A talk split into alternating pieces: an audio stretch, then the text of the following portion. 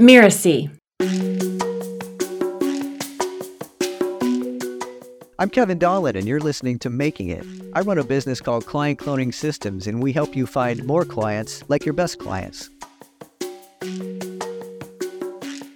I have always been a writer in some form or fashion. It's been something I've kept a journal since fourth grade, and I just love it. And since I was a kid, I've known I was going to work for myself ever since I discovered Thomas Edison. I thought he had the coolest job in the world. He went into a laboratory every day, and he had no boss and he made a bunch of money. It was just that he did what he loved so much he lost track of time and didn't sleep for a couple of days. And I thought that was cool. My family was very traditional. No one in my immediate family, my mother or father worked for themselves. My dad was a career white collar worker for General Motors.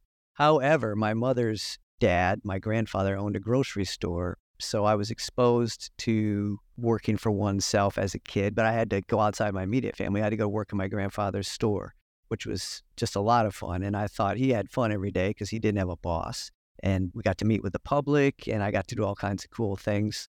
So I was pretty fortunate. I wasn't forced to go into business, it just seemed like the natural thing to do. I did not know what I wanted to do next after high school. I just wanted to get into college. Once I was there, I majored in beer drinking for about three and a half years. I was pre law because I was a good writer and I enjoyed the political philosophy. But as we got closer to graduation, I became horrified at the idea of becoming an attorney. So I had kind of a moment of clarity and I decided I wasn't going to take the bar exam or become an attorney. I was always musical. As a kid, I played violin and I took up guitar. So I joined one band just after college. I ended up working as an assistant manager of a record store. It happened to be the best record store in Detroit, by the way. It was called Sam's Jams. Much lamented that it's no longer in business, but I worked in a record store for a couple years and played in a band, and we played all over the city of Detroit. Then, uh, because I was fairly good at English and writing, I took a job as an English teacher, a complete 180 degree turn. I was hired and sent to Japan to teach English. And in Japan, I just found I loved teaching. Came back to the States to get a degree in education, went back to Japan. So I spent another year and a half in Japan came back to the United States uh, around 1994. There's where I took my first job in marketing.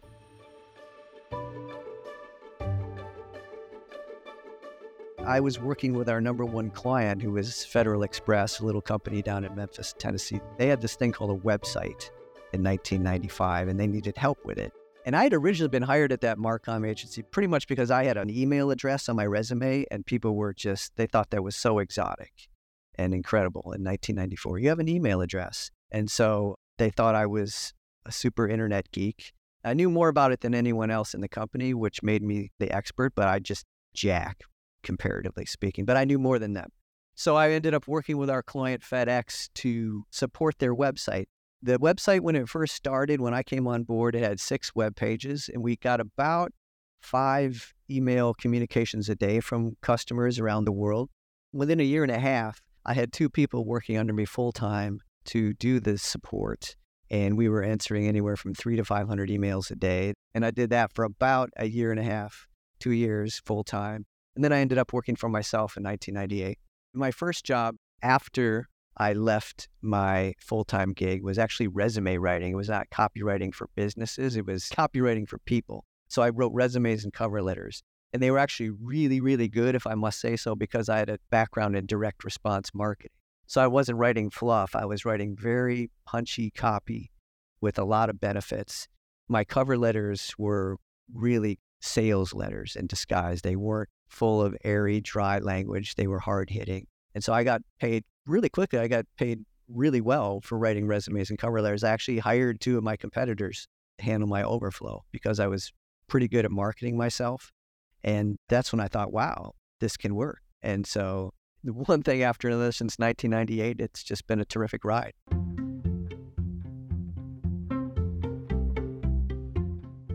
The moment I thought I was making it was around 1997. A guy by the name of Ron Lieber, he was a magazine writer. He contacted me and asked to interview me for a book he was writing. It was called Upstart Startups. It was people under 40 who had started their own business. And I thought, wow, why are you interviewing me? But apparently he liked the way I marketed my business compared to my competitors. And the book came out in 1998. Kate Spade was in the book.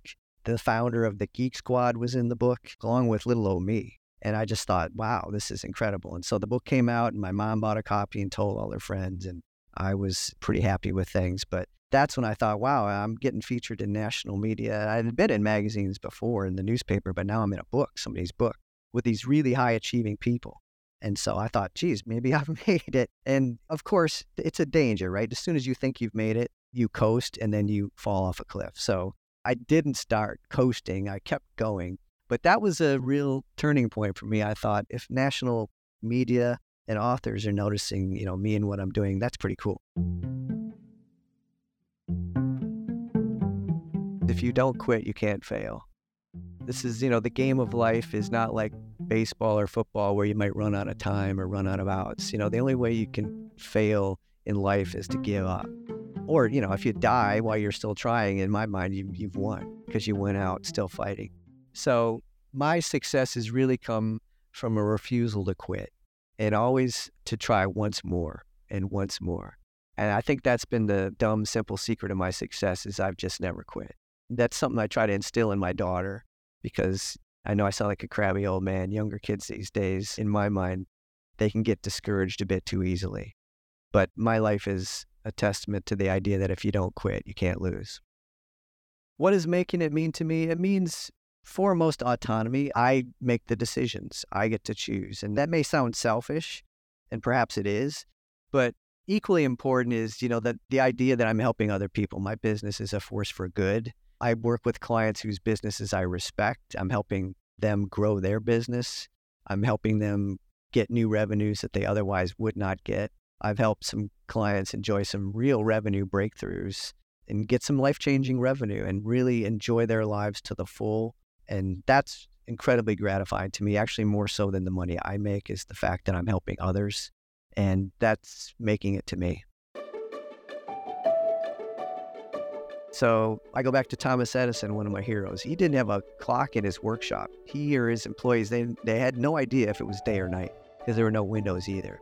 And so if you can be doing your work in an office with no windows and no clock, and you don't feel bad about that, that means you're doing something good. So really, you know, what would you be willing to do without a clock and without windows? If you, if you can think of something, that's a pretty good idea of what you could and should be doing. But of course, there has to be a market for it. So it's not a matter of, you know, do what you love and you'll never work a day in your life. That's terrific. But it's really finding what the market wants and then mapping those wants to your skills and desires. That's the secret. And then once you find something that you enjoy and that you're getting paid for, just go full out. Work as much as you can, you know, stomach in the early days because it's going to take a lot of work. And if you never quit, you'll never lose.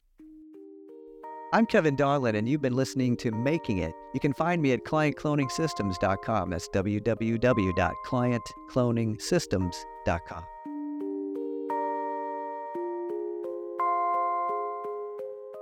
Making It is part of the Mirasee FM podcast network, which also includes such shows as Course Lab and Just Between Coaches.